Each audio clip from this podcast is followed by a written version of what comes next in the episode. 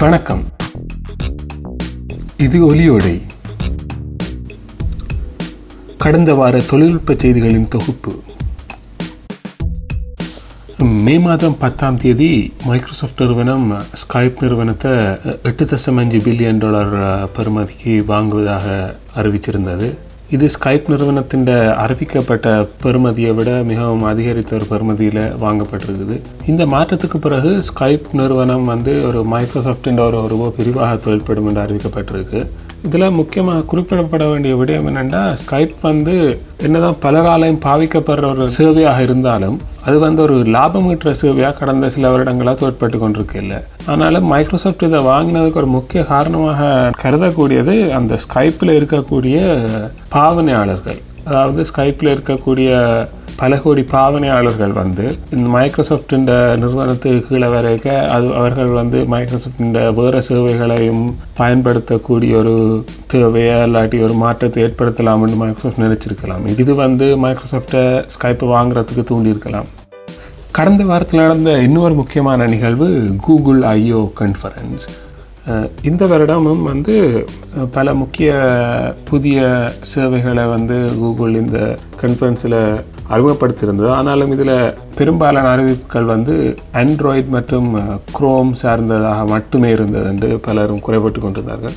முதலாவதாக அறிவித்த ஒரு சேவை வந்து கூகுள் மியூசிக்ன்றது இது வந்து ஒரு க்ளவுட் மியூசிக் சர்வீஸ் அதாவது வந்து உங்களுடைய பாடல்களை எம்பி த்ரீ ஃபைல்களை வந்து கூகுள் இப்போ சேவையில் வந்து சேமித்து வச்சு நீங்கள் உங்களோட வேறு வேறு கருவிகளில் அதாவது ஒரு ஆண்ட்ராய்ட் ஃபோன்ஸில் இல்லாட்டிக்கு மொபைல் டிவைசஸில் மற்ற இதர கணனிகளில் வந்து கேட்கக்கூடியதாக இருக்கக்கூடிய ஒரு சேவை. இதை வந்து இப்போதைக்கு வந்து ஒரு கட்டுப்படுத்தப்பட்ட ஒரு பயனர்களுக்கு மட்டும் ஒரு இன்வைட் பேஸ்டில் வந்து அறிவிச்சிருக்கணும். இதில் முக்கியமான ஒரு பிரச்சனை வந்து இது வந்து லீகல் மியூசிக் ஃபைல்ஸை மட்டும்தான் தாங்கள் அனுமதிப்போம்னு சொல்லி கூகுள் அறிவிச்சிருக்கு. அதுதான் நமக்கு கொஞ்சம் சிக்கலாக இருக்கும்னு நான் நினைக்கிறேன்.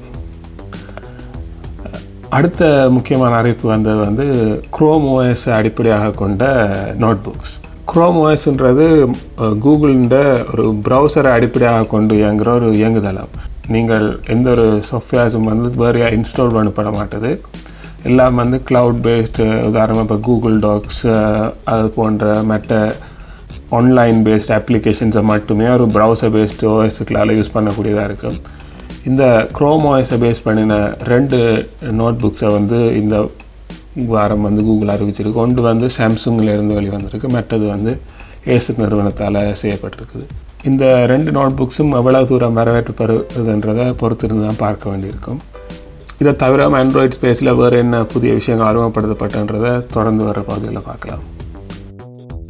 ஃபோர் ஜி தொழில்நுட்பம் மொபைல் தொலைபேசி துறையில் வந்து முக்கியமாக அவதானிக்கப்பட்டு கொண்டிருக்கிற தொழில்நுட்பம் இந்த காலத்தில்.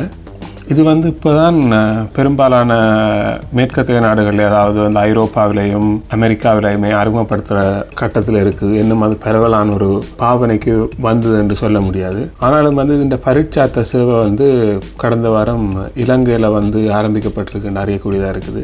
அது எவ்வளவு தூரத்துக்கு ஒரு பயனர்கள் பயன்படுத்தக்கூடியதாக இருக்குது என்று சொல்ல முடியல. ஆனாலும் வந்து அது இந்த அறிமுகப்படுத்தப்படுறது வந்து ஒரு முக்கியமாக கவனிக்கப்படக்கூடிய ஒரு விஷயமாக கருதலாம். த்ரீ ஜி சேவை வந்து தென்ன தென்னாசியாவிலே வந்து இலங்கையில் தான் முதல் முதல் அறிமுகப்படுத்தப்பட்டது.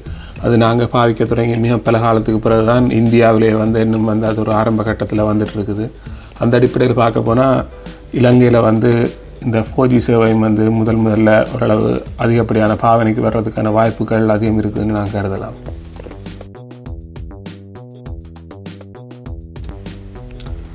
இந்த வாரத்து ஆண்ட்ராய்ட் செய்திகளில் முக்கியமானது கூகுள் ஐஓ கான்ஃபரன்ஸில் வெளிவந்த அறிவிப்புகள். அதில் முதலாவது Android Honeycomb three point one பதிப்பு வெளியிடப்பட்டிருக்குது. அதை தவிரவும் ஆண்ட்ராய்டு அதுக்கு அடுத்த பதிப்பு ஐஸ்கிரீம் சாண்ட்விச்ன்றதும் வந்து அறிவிக்கப்பட்டிருக்குது. இந்த ஆண்ட்ராய்டு பதிப்புகளின் பெயர்களில் முக்கியமாக நாங்கள் கவனிக்க வேண்டியது இவை எல்லாமே வந்து ஏதோ ஒரு வகையான இனிப்பு வகைகளாக ஒரு இனிப்பு பண்டங்களாக இருக்கிறது.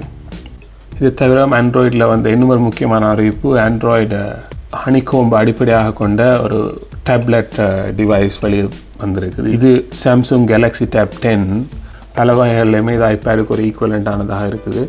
விலையும் வந்து பெரும்பாலான நாடுகள் அறிமுகப்படுத்தப்பட்டிருக்க நாடுகளில் ஐபேட் டூவுக்கு ஈக்குவலண்ட்டான ஒரு விலையில் தான் இது விற்கப்படுகிறது.